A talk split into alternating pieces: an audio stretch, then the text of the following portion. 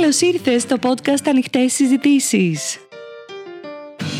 Η Άννα Κονταράτου Βαζδέκη και η Στέλλα Ζουλινάκη δίνουν λύσεις και προτάσεις σε θέματα που αφορούν τη γυναίκα, την εργαζόμενη, τη μητέρα. Μοιράζονται μαζί σου τις προσωπικές και επαγγελματικές γνώσεις και εμπειρίες για να σε εμψυχώσουν και για να σε εμπνεύσουν να ζήσεις τη ζωή που επιθυμείς. Γεια σου! Γεια σου! Σήμερα έχουμε μαζί μας μια αγαπημένη φίλη, την Έφη Κολοβέρου, η οποία είναι κλινική διατολόγος με εξειδίκευση στην παχυσαρκία και στο διαβήτη. Θα μιλήσουμε για πολύ ωραία θέματα και θέλω να πείθεις να σου θυμίσω να γραφτείς στο καμπανάλι μας στο YouTube. Ανοιχτές συζητήσεις για να μπορείς να βλέπεις όλα μας τα βίντεο. Γεια σου Έφη μου! Καλημέρα, ευχαριστώ πάρα πολύ για την Καλώς πρόσκληση. όρισες. Καλώς σας βρήκα και θα χαρώ πολύ να συζητήσουμε τις τόσο ενδιαφέροντα θέματα. Καλά, εγώ θα συζητήσουμε για καυτό θέμα. Όλες οι γυναίκες ασχολούνται με αυτό. Τη διατροφή τους, τα κιλά τους. Γιατί η αλήθεια, Έφη, πόσο πολύ επηρεάζει το σωματικό μας βάρος την αυτοπεποίθησή μας και την ψυχολογία μας; Για πες μας έτσι τη γνώμη σου και την εμπειρία σου.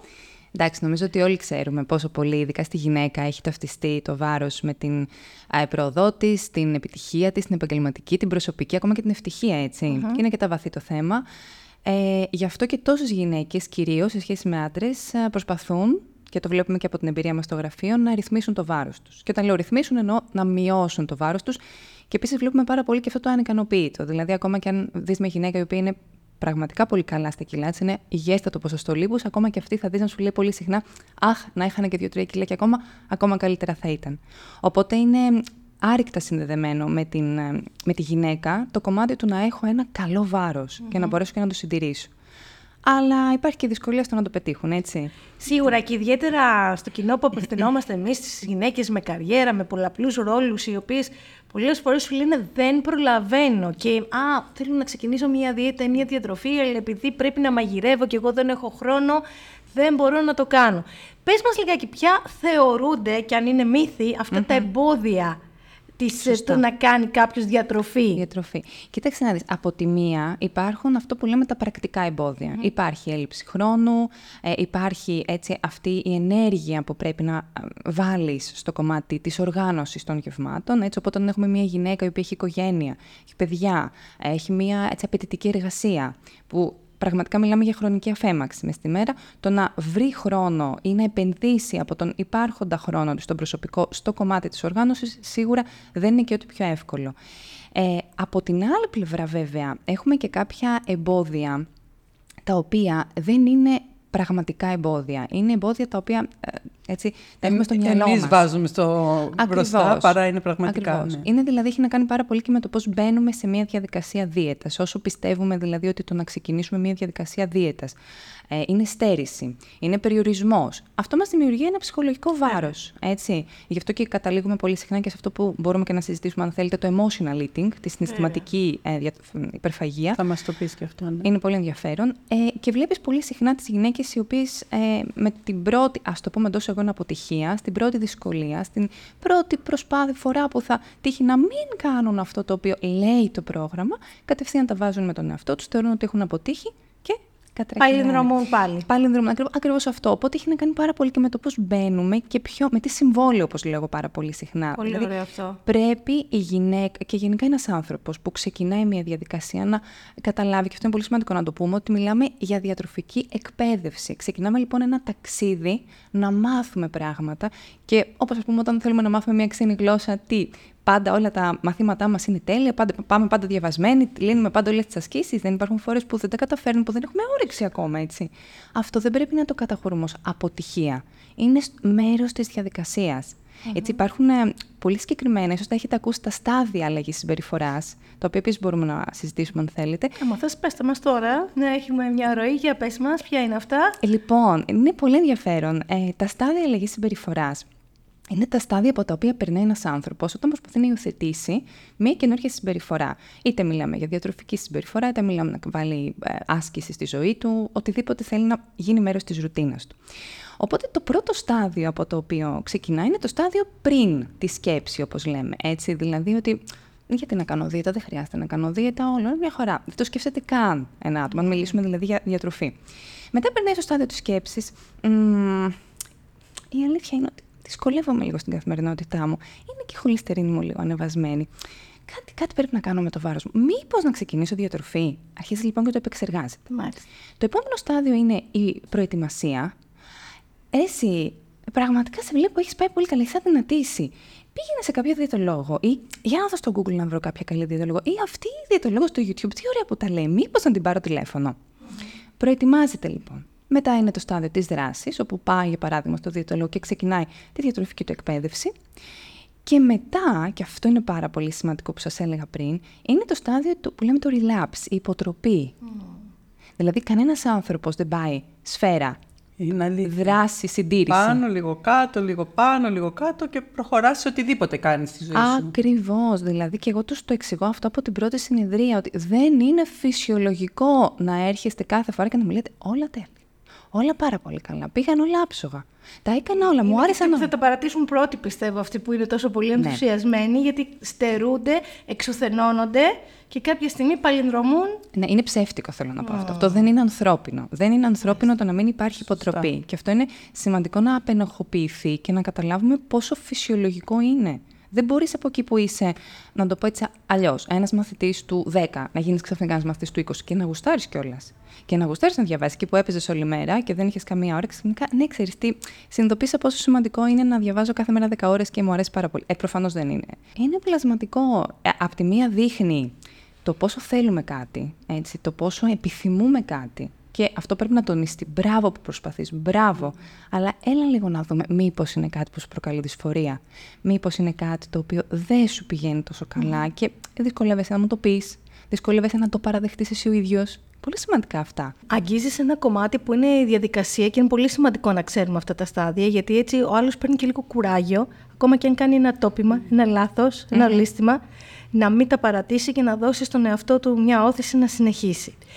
Εδώ εμείς με την Άννα, σαν coaches, πάρα πολλές φορές έχουμε πει στα επεισόδια μας ότι πολύ σημαντική παράμετρος είναι η λογοδοσία. Δηλαδή η δέσμευση σε κάποιον ειδικό. Και σαν coaches το ζητάμε από τον πελάτη το να μπει στη δράση.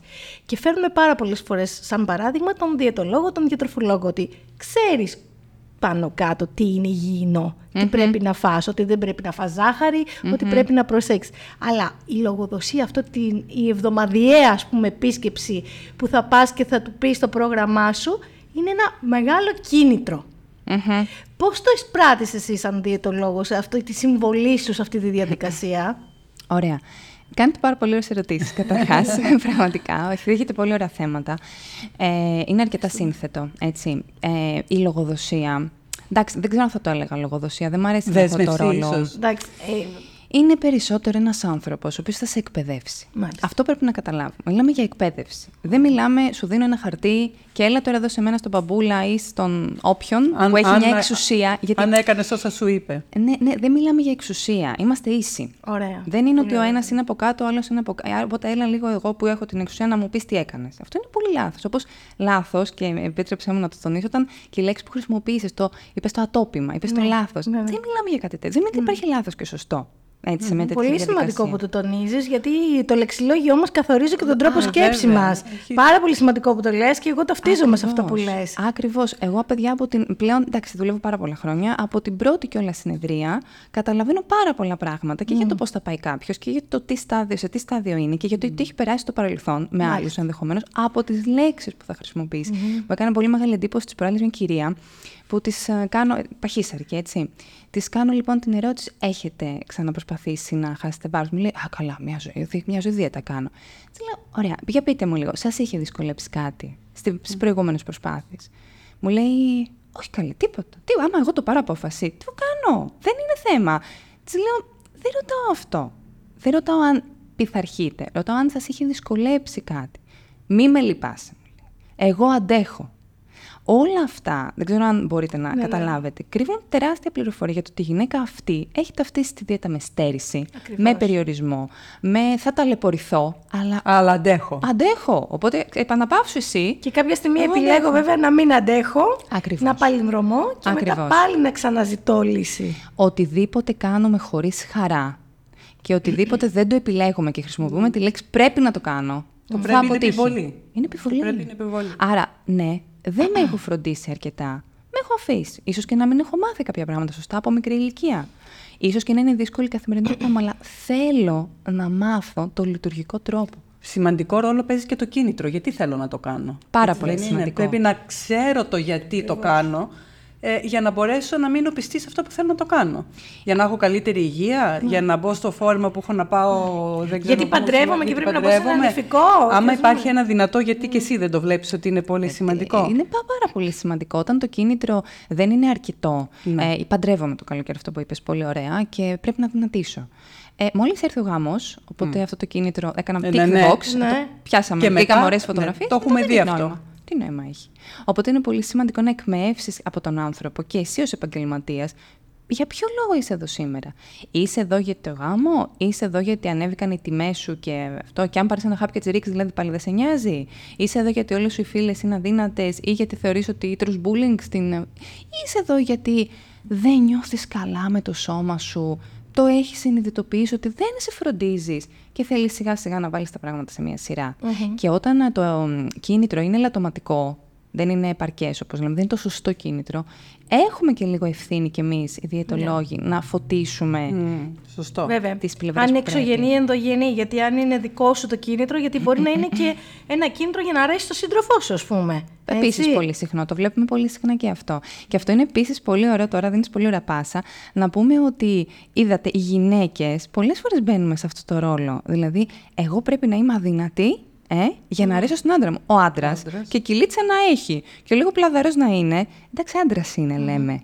Πιο Ενώ αποδεκτός. Δεν κρίνεται τόσο αυστηρά ο άντρας. Η γυναίκα κρίνεται. Βέβαια. Ακριβώς. Και πόσο επηρεάζει η Εφη και όλα αυτά τα social media που βλέπουμε αυτές τις κοπέλες με τα καταπληκτικά σώματα, τα οποία με τα φορέματα που ίσως από μέσα έχουν φορέσει 10 κορσέδες και 20 σπάνξ, δεν ξέρω εγώ τι, και τις Ακριβώς. βλέπεις και λες, εγώ πώς είμαι έτσι και οι άλλοι. Αυτό δεν βέβαια. επηρεάζει πάρα πάρα πολύ. Βέβαια και το Photoshop που παίζει πάρα πολύ έτσι. Δηλαδή, συν το ότι. Καλά, μπορεί να έχουμε μια γυναίκα που είναι πάρα πολύ αδύνατη γιατί είναι μοντέλο έτσι. Δεν σημαίνει ότι το μοντέλο είναι το υγιέ. Μπορεί οι γυναίκες να έχουν Σίγουρα. περίοδο. Και τώρα πια έχουν, Το ξέρουμε έχουν αυτό. ανέβει. Ε, Δεν, στα μοντέλα δεν είναι τόσο αδύνατες πια. Τα πρότυπα έχουν Μα έχουμε, αλλάξει. μα έχουμε θέματα όταν το λίπος είναι πολύ χαμηλό. Και εγώ έχω γυναίκες που έρχονται στο γραφείο και μου λένε θέλω να δυνατήσω κι άλλο. Και βλέπεις ένα λίπος με 17%. Και αυτή η γυναίκα μπορεί να θέλει να πάει στο 14-13 και όταν της λέει ότι ξέρεις τι, ε, μπορεί να επηρεαστεί η αναπαραγωγική σου Βέβαια. υγεία. Ναι, Είσαι σε βέβαια. αναπαραγωγική ηλικία. Ε, Δεν το εντάξει. σκέφτεται. Εντάξει, μωρέ. Τώρα λίγο, λίγο. Αφού και άλλες γυναίκες έχουν. Γιατί μου το λες εμένα αυτό; Εγώ δεν μπορώ να το πετύχω. Επηρεάζουν πάρα πολύ λοιπόν τα πρότυπα. Αν σκεφτούμε ότι πριν πάρα, πάρα πολλά χρόνια πρότυπο ήταν η γυναίκα και ο άντρας με πολλά κιλά, όπως έχουμε δει και από την ιστορία. Σήμερα πρότυπα είναι τα πολύ αδύνατα σώματα. Και σας ξαναλέω, ταυτίζονται με την ευτυχία. Έχω γυναίκες οι οποίες πετυχαίνουν σε πάρα πολλούς ρόλους στην καθημερινότητά τους. Δηλαδή έχουν ένα πολύ πετυχημένο γάμο. Έχουν παιδιά τα οποία, με τα οποία έχουν πολύ καλή σχέση και τα οποία είναι έτσι, κα- καλά παιδιά, έχουν προοδεύσει.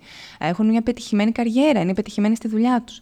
Και έρχονται και σου λένε, Και τι έχω κάνει; Τίποτα δεν έχω κάνει. Παλεύω με τα κιλά μου μια ζωή και δεν έχω καταφέρει τίποτα. Και δεν βλέπει όλη τη την μεγαλύτερη εικόνα. Άρα το, εικόνα. βλέ- το βλέπουν σαν ένα τεράστιο εμπόδιο στην ευτυχία τους όλο αυτό Ακριβώς. έτσι, και στην ολοκλήρωσή τους. Το θεωρούν μονόδρομο για την ευτυχία. Δηλαδή, ε, παραγωνίζουν όλα τα υπόλοιπα, τα, ε, θεωρώ- τα θεωρούν μη σημαντικά και εστιάζουν στο κομμάτι αυτό. Βέβαια, αυτό έχει να κάνει πολύ και με τη φύση μας ως άνθρωποι που πάντα μένουμε σε αυτό που δεν έχουμε πετύχει. Όλοι το κάνουμε αυτό. Ακριβώς. Έτσι, όλοι. Ανικανοποίητο Λέμε, αυτό. ναι, εντάξει, ε, έκανα αυτό, πήρα αυτά τα ρούχα, έκανα αυτό το ταξίδι, αλλά αχ, θα ήθελα να κάνω και αυτό. Πα- Ναι. Πάντα. Εν μέρει, λοιπόν, είναι φυσιολογικό. Αλλά η βαρύτητα με την οποία το παρουσιάζουν, αυτό είναι το δυσλειτουργικό. Δηλαδή, αν έλεγαν ότι, ξέρεις τι, ρε παιδί μου, δόξα τω Θεώ, έχω πάρα πολλά πράγματα στη ζωή μου. Είμαι πολύ ευτυχισμένη που τα έχω όλα αυτά. Αν μπορούσα έτσι και λίγο να δουλέψω αυτό.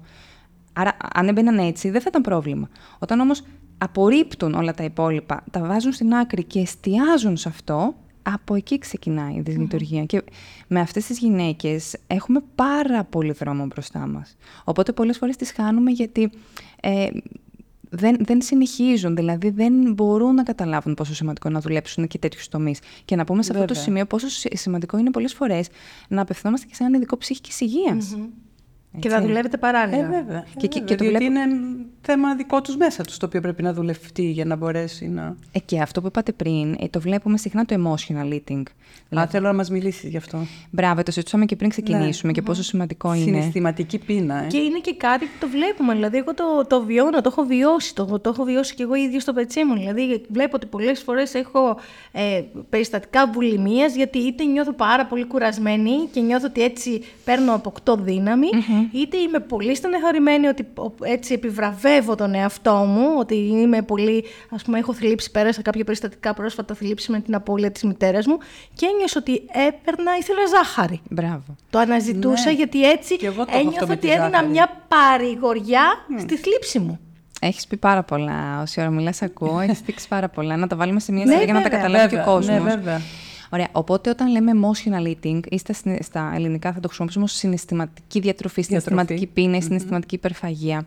Μιλάμε για την κατανάλωση τροφής ως απόκριση σε ένα συναισθηματικό ερέθισμα. Που μπο- έχουμε πολλά συναισθηματικά ερεθίσματα και καταστάσεις. Μπορεί να βαριέμαι, μπορεί να είμαι στενοχωρημένος και μπορεί να έχουμε και θετικά ερεθίσματα. Είμαι πολύ χαρούμενος. Άρα, η συναισθηματική πείνα, να το πούμε έτσι, δεν είναι απαραίτητα, ε, ε, δεν συνοδεύεται από ένα αρνητικό συνέστημα. Έτσι, έχουμε την κοινωνική πείνα, για παράδειγμα. Είμαι παρέα, έχω βγει για φαγητό, τρώω πολύ παραπάνω από ό,τι θα έτρωγα αν ήμουν μόνος μου σπίτι. Ή έχω την εορταστική πείνα. Δηλαδή, πήρα το πτυχίο μου, ε, πέρασε η κόρη μου εκεί, πάμε να βγούμε να φάμε. Είναι συνυφασμένο δηλαδή το φαγητό με πολλές κοινωνικές ε, βέβαια. περιστάσεις. Έχουμε και το κομμάτι αυτό. Να πούμε επίσης κάτι που είπες, ότι λες και εγώ το έχω κάνει. Είναι πάρα πολύ. Όλοι οι άνθρωποι έχουμε κάνει συναισθηματική ε, πείνα, emotional Νομίζω eating. κάνουμε και συ- Όλοι κάνουμε και θα Πολύ κάνουμε. συχνά, ναι, και είναι μέρος. Έχουμε Της ζωής. συναισθήματα, παιδιά, οι άνθρωποι. βέβαια. Οπότε το να κάνεις emotional eating δεν είναι δυσλειτουργικό και δεν σημαίνει σε καμία περίπτωση να το πούμε αυτό διατροφική διαταραχή. Ναι. Οι διατροφικές διαταραχές έχουν πολύ συγκεκριμένα συμπτώματα και η διάγνωσή τους γίνεται από έναν ειδικό ε, ψυχικής υγείας. Λοιπόν, οπότε το να καταναλώσω μια σοκολάτα επειδή δεν είμαι καλά ή να πέσω λίγο με τα μούτρα να φάω κάτι, από μόνο του αυτό δεν είναι δυσλειτουργικό. Σίγουρα δείχνει ότι δεν πεινάς, έτσι. Σίγουρα δεν πεινάς εκείνη την ώρα. Αλλά ξαναλέω, δεν είναι τόσο σοβαρό όσο μπορεί να το έχουμε στο μυαλό μας. Ε, συνήθως όμως η συναισθηματική υπερφαγία γίνεται ε, κάτω από συγκεκριμένες συνθήκες. Δηλαδή αυτό που είπες. Είχα μια πάρα πολύ δύσκολη μέρα στη δουλειά, ε, τσακώθηκα με τον προϊστάμενό μου, δεν μου έδωσε την αύξηση που ήθελα, γυρνάω σπίτι ας φάω. Ε, λόγω άγχους. Είναι η, η, η, η πείνα, όπως λέμε, της αντιστάθμισης. Ε, δηλαδή, το φαγητό λειτουργεί ως αντίβαρο. Τα πήγα τέλεια, κουράστηκα, τα παιδιά πήγαν στα φροντιστήριά τους, θα τα τακτοποιήσω όλα. Ας φάω τώρα, να το ισορροπήσω λίγο αυτό. Οπότε βλέπεις πάρα πολλά διαφορετικά είδη συναισθηματικής πείνας και αυτό το οποίο πρέπει να κρατήσουν οι γυναίκες που ακου- που ακούν το podcast είναι πρώτον να αναγνωρίσουν αν εκείνες κάνουν συναισθηματική πείνα, πόσο συχνά, ποια είναι η ένταση, είναι άλλο να φάω μια σοκολάτα ή να κόψω ένα σοκολατάκι που θα πει κάποιος και α, έφαγα, μου λένε έκανε υπερφαγικό επεισόδιο και έφαγα λίγη σοκολάτα. Δεν είναι υπερφαγικό επεισόδιο αυτό.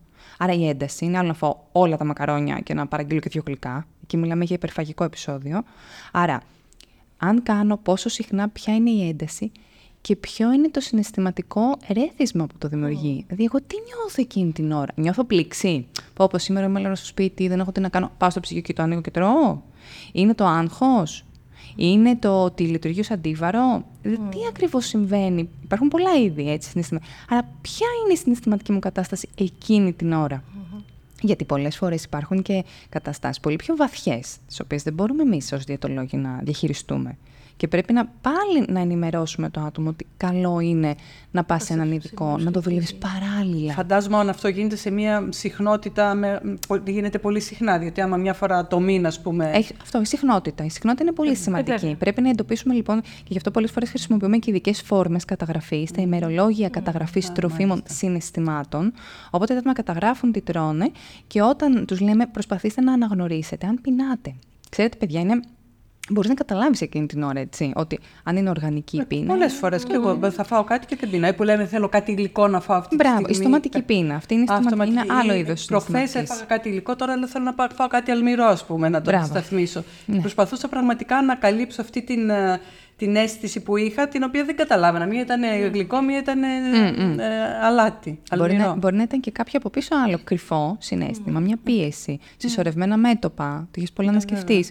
Οπότε όντως το φαγητό, να πούμε ότι δεν είναι ψεύτικο αυτό. Δεν είναι τυχαίο το ότι πάμε οι περισσότεροι στα γλυκά. Έχει φανεί ότι η κατανάλωση γλυκών τροφίμων καταστέλει τον άξονα του στρες.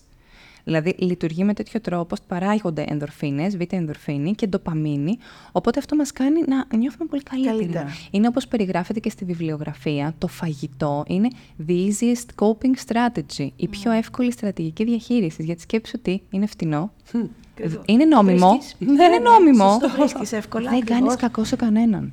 Είσαι με το γλυκό σου, στο δωμάτιό σου, του ενοχλεί Πολύ κανέναν. Κάνεις κάτι παράνομο. Όχι. Όχι. Εύκολο. Νιώθεις καλά, νιώθεις. Και αυτό. Θα ήθελα να σε ρωτήσω έτσι, ε, ακούγοντάς έτσι μου γεννήθηκαν διάφορες απορίες. Παίζει ρόλο το συνέστημα που νιώθεις και μετά από αυτό το επεισόδιο; Δηλαδή, άλλοι νιώθουν ενοχές. Δηλαδή, το λένε, φας, βέβαια. Ε, αχ, τώρα γιατί το έκανα και τι κατάλαβα. Δηλαδή, εγώ έχω πιάσει τον εαυτό μου πραγματικά να φάω κάτι και να λέω Α, και τώρα τι κατάλαβα που το έφαγα; Ε, πάρα πολύ σημαντικό και η παράληψή μου που δεν το ανέφερα. Είναι πάρα πολύ σημαντικό το πώς νιώθουμε μετά. Ναι. Δηλαδή, δεν θα πει ποτέ κανένας πήγα σε μια ταβέρνα, έφαγα, που ρε παιδί μου έσκασα. Αλλά τι ωραία που πέρασα. Δεν θα το πει κανένα αυτός δυσλειτουργικό σε σχέση με το ότι ε, γυρνάω σπίτι, ε, τα κτοπέω τα παιδιά για ύπνο κτλ. Και, και μετά πάω στο ψυγείο και τρώω, χωρίς να πεινάω, εννοείται, γρήγορα, με τύψεις, όλα αυτά. Ε, και μετά φυσικά ακολουθούν συναισθήματα και τι το ήθελα και πότε, πότε δεν θα τα καταφέρω και πάλι τα ίδια. Δεν μας συγχωρούμε και λίγο οι άνθρωποι έτσι το κομμάτι αυτό. Αλλά εννοείται ότι όταν δεν το χαιρόμαστε, γι' αυτό λέμε ότι ό,τι και να φάμε. Έτσι. Ό,τι και να γίνει, ακόμα και σε ένα πρόγραμμα διατροφής να είμαστε. Και να τύχει να μην ρε παιδί μου, ακολουθήσουμε το πλάνο. Βγήκαμε έξω, παρασυρθήκαμε, φάγαμε. Απόλαυσέ το. Το έφαγες που το έφαγες, απόλαυσέ το. Ναι, απόλαυσέ το στην τελική. Όλοι δηλαδή, ξαναλέω, δεν είμαστε ρομπότ. Δεν μπορούμε να γι- Το θέμα είναι να θέλουμε να αλλάξουμε, να δημιουργούμε παιδιά και τις συνθήκες. Γιατί όπως είπα στην αρχή, υπάρχουν και πρακτικά θέματα. Έτσι. Δηλαδή, όταν για παράδειγμα είμαι στο σπίτι μου και στο σπίτι μου το μόνο που υπάρχει είναι σοκοφρέτες, ε, πατατάκια, μπισκοτάκια. Ε, πώς και να θέλω να προσέξω, δεν θα παρασυρθώ. Εννοείται. Άρα δημιούργησε και τις συνθήκες στο σπίτι σου. Δηλαδή, τρο- βάλε φρούτα, βάλε λαχανικά σε ορατό σημείο. Ενημέρωσε τον άντρα σου που μπορεί αυτός να μην κάνει δίαιτα αυτή τη στιγμή, ξέρεις τι. Αν μπορείς, ρε παιδί μου, Βοήθησέ με. είμαι επιρρεπής σε αυτή τη φάση. Αν μπορείς κάτι άλλο να τα εκτό σπιτιού. Υπάρχουν πάρα πολλοί τρόποι. Και μετά, στις πιο δύσκολες στιγμές που θα είσαι έξω με φίλους κτλ. Εντάξει, λειτουργείς ανθρώπινα. Δηλαδή, Ναι. Ναι, έχει ενδιαφέρον. Πες μας έτσι λιγάκι κάποια βήματα για να αντιμετωπίσουμε αυτή τη συναισθηματική πείνα, έτσι, να βοηθήσουμε όσους μας ακούν.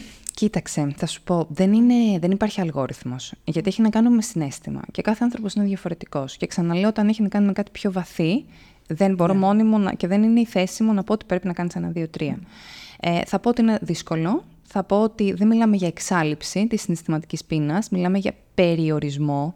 Έτσι, είναι τεράστια πρόοδος ένας άνθρωπος που έκανε κάθε μέρα γυρνούσε το βράδυ, έτρωγε πάρα πολύ, έτρωγε γλυκό χωρίς να πεινάει, να το κάνει αυτό τρεις φορές τη εβδομάδα. Ή εκεί που έπαιρνε Βέβαια, κάθε. πολύ σημαντικό. Είναι πολύ σημαντικό να, να βλέπουμε. Μην, μην είμαστε άσπρο-μαύρο ή φουλ, θα τρώω χάλια, σαν να μην υπάρχει αύριο. Ή κουτάκια, ρομποτάκια, γραμμάρια. 152, όχι 150. Ναι, ναι, ναι, ναι. Είναι πολύ σημαντικό. Άρα να, να βλέπουμε λίγο για την πρόοδό μας. Δεν μιλάμε για εξάλληψη. Βελτίωση σιγά-σιγά. Και πάντα, να, και αυτός είναι ο ρόλος μας, να το τονίζουμε αυτό στο άτομο. Γιατί δυστυχώς υπάρχουν και επαγγελματίες οι οποίοι είναι των άκρων. Καλλιεργούν τα άκρα. Και γιατί το έφαγες εδώ τώρα; Και γιατί εκείνο; Και γιατί το άλλο; Δηλαδή, και πότε θα τα καταφέρεις; Και είσαι ανώριμος, ας πούμε, ακούμε διατροφικά. Πω, πω. Δυστυχώς, τουλάχιστον τα, τα πιο παλιά, τουλα- ε, ε, οι, οι συνάδελφοι σήμερα είναι πολύ πιο έχουν, να το πω έτσι, συναισθηματική Ενσυναίσθηση. νοημοσύνη. Ναι, Ναι. μεγαλύτερη. Και είναι και εκπαίδευση- η εκπαίδευση πολύ καλύτερη. Και έχουμε συνειδητοποιήσει και ε, αυτά τα κομμάτια, πόσο σημαντικά είναι τα ψυχολογικά κομμάτια. Οπότε νομίζω μπαίνουμε πιο σωστά κι εμείς. Αλλά για να σου απαντήσω, δεν υπάρχει αλγόριθμος. Θα σου έλεγα να, ε, να το αναγνωρίσω. Κάνω ένα assessment, μια αξιολόγηση. Πόσο συχνά γίνεται, ποιο είναι το συναισθημά μου και σε- με καταγραφή και σιγά σιγά να προσπαθήσω να το αραιώσω και να βρω άλλες στρατηγικές. Γιατί πώς θα το αραιώσεις κάτι; Δεν μπορείς να κόψεις κάτι. Πρέπει να αντικαταστήσεις με κάτι άλλο. αντικαταστήσεις, Έτσι. σωστά. Οπότε εκεί που εγώ. για Χορμάδες παρα- που τρώω εγώ. ναι, Τους εγώ. βασιλικούς που είναι γλυκοί Μπράβο, και ωραίοι. Άννα, Πάρα αυτό. πολύ. Δηλαδή, Πάρα πολύ. Γιατί κάνουμε και τόση προσπάθεια και πολλοί συνάδελφοι στα social media, στο Instagram, με συνταγές κτλ. Δηλαδή, εκείνη την ώρα που θα σε πιάσει η βλακεία, να το πω έτσι. Και πρόκειται να φας ένα κουτί πουράκι. Αν φας, εντάξει, δεν θα φας τόσο κέικ, μπορεί να φας τρία κεκάκι. Αλλά αν είναι σπιτικά, έχεις όφελος. Πολύ καλύτερο από. Δηλαδή, χάνεις την Γλιτώνεις. ποσότητα, αλλά δουλεύεις ποιότητα. Έχεις κάτι πολύ πιο υγιεινό για σένα. Μπορεί να μην χρειαζόσουν να τρέχουν ένα στην πραγματικότητα. Αλλά that's okay. Step by step, σιγά σιγά. Οπότε ναι, το να έτσι βρω κάτι άλλο να βάλω στη θέση αυτού είναι το πρώτο βήμα. Φυσικά μπορεί να μην είναι και τροφή, μπορεί να είναι να βγω για ένα περίπατο, να κάνω ένα μπάνιο, να πάρω μια φίλη μου και να σου πω Είμαι πάρα πολύ φορτωμένη, είμαι πάρα... να το εκφράσω δηλαδή το συναίσθημα μου. Βέβαια. Το ανίποτο είναι αυτό που δημιουργεί προβλήματα. Πολύ ωραία. Και μια και είπες για συνταγές και αυτά, πού σε βρίσκουμε; Λοιπόν, ωραία. Μπορεί κάποιος να με βρει, αν θέλει να ενημερωθεί περισσότερο καταρχάς για διάφορα θέματα διατροφής, επίκαιρα θέματα, στο κανάλι μου στο YouTube. Έφη Lovero Dietitian. Έχω πάνω από 170 βίντεο. 5-10 λεπτών με όλη τη βιβλιογραφία από κάτω και για όποιον θέλει να ενημερωθεί. Και εννοείται διατηρώ και τα τελευταία 4 χρόνια ε, ένα Instagram account. Ε, πάλι Έφη Lovero Dietitian που εκεί δίνω περισσότερη έμφαση στο να δώσω ιδέες και πρακτικές λύσεις για γεύματα. Πολλέ ωραίες ιδέες. Και λες, αν δει αυτό. Ναι, χωρίς ζάχαρη, χωρίς αλεύρι. Είναι πολύ ωραία πώς τα παρουσιάζεις. Είναι νόστιμα αρκετά. Οπότε ξέρεις, για ποιο λόγο να μην βάλεις κάτι το οποίο όχι απλά δεν υπονομεύει την υγεία σου, αλλά την αναβαθμίζει ε, κιόλα. Δηλαδή έχεις και όφελος να πας ένα μπράουν, ας πούμε, χουρμάδες, κακάο και ναι. ε, ξέρω, φυστικό βούτυρο. Έχεις όφελος να το βάλεις. Δεν είναι ότι άντε θα το φτιάξω. Όχι, να το φτιάξεις και να φας και σου κάνεις και καλό. Ναι, βέβαια, χρειάζεται. Πολύ ενδιαφέρον. Έφη, σε ευχαριστούμε πάρα πολύ. Ήταν πολύ ωραία όσα μας είπες. Εγώ ευχαριστώ πάρα πολύ για την πρόσκληση. Να είσαι καλά, δείτε και εσείς τα βιντεάκια, πάρτε ιδέες, φροντίστε τον εαυτό σας και μέχρι τότε, μέχρι το επόμενο μας επεισόδιο, να θυμάσαι είσαι πολύτιμη. Είσαι υπέροχη. Και άσε μας αστεράκια, πέντε αστεράκια αξιολόγηση, αν σου άρεσε αυτό το επεισόδιο και μοιράσου το και με άλλες φίλες. Θέλουμε και άλλες φίλες να ακούσουν αυτά τα ωραία που μας είπε σήμερα η Εφη.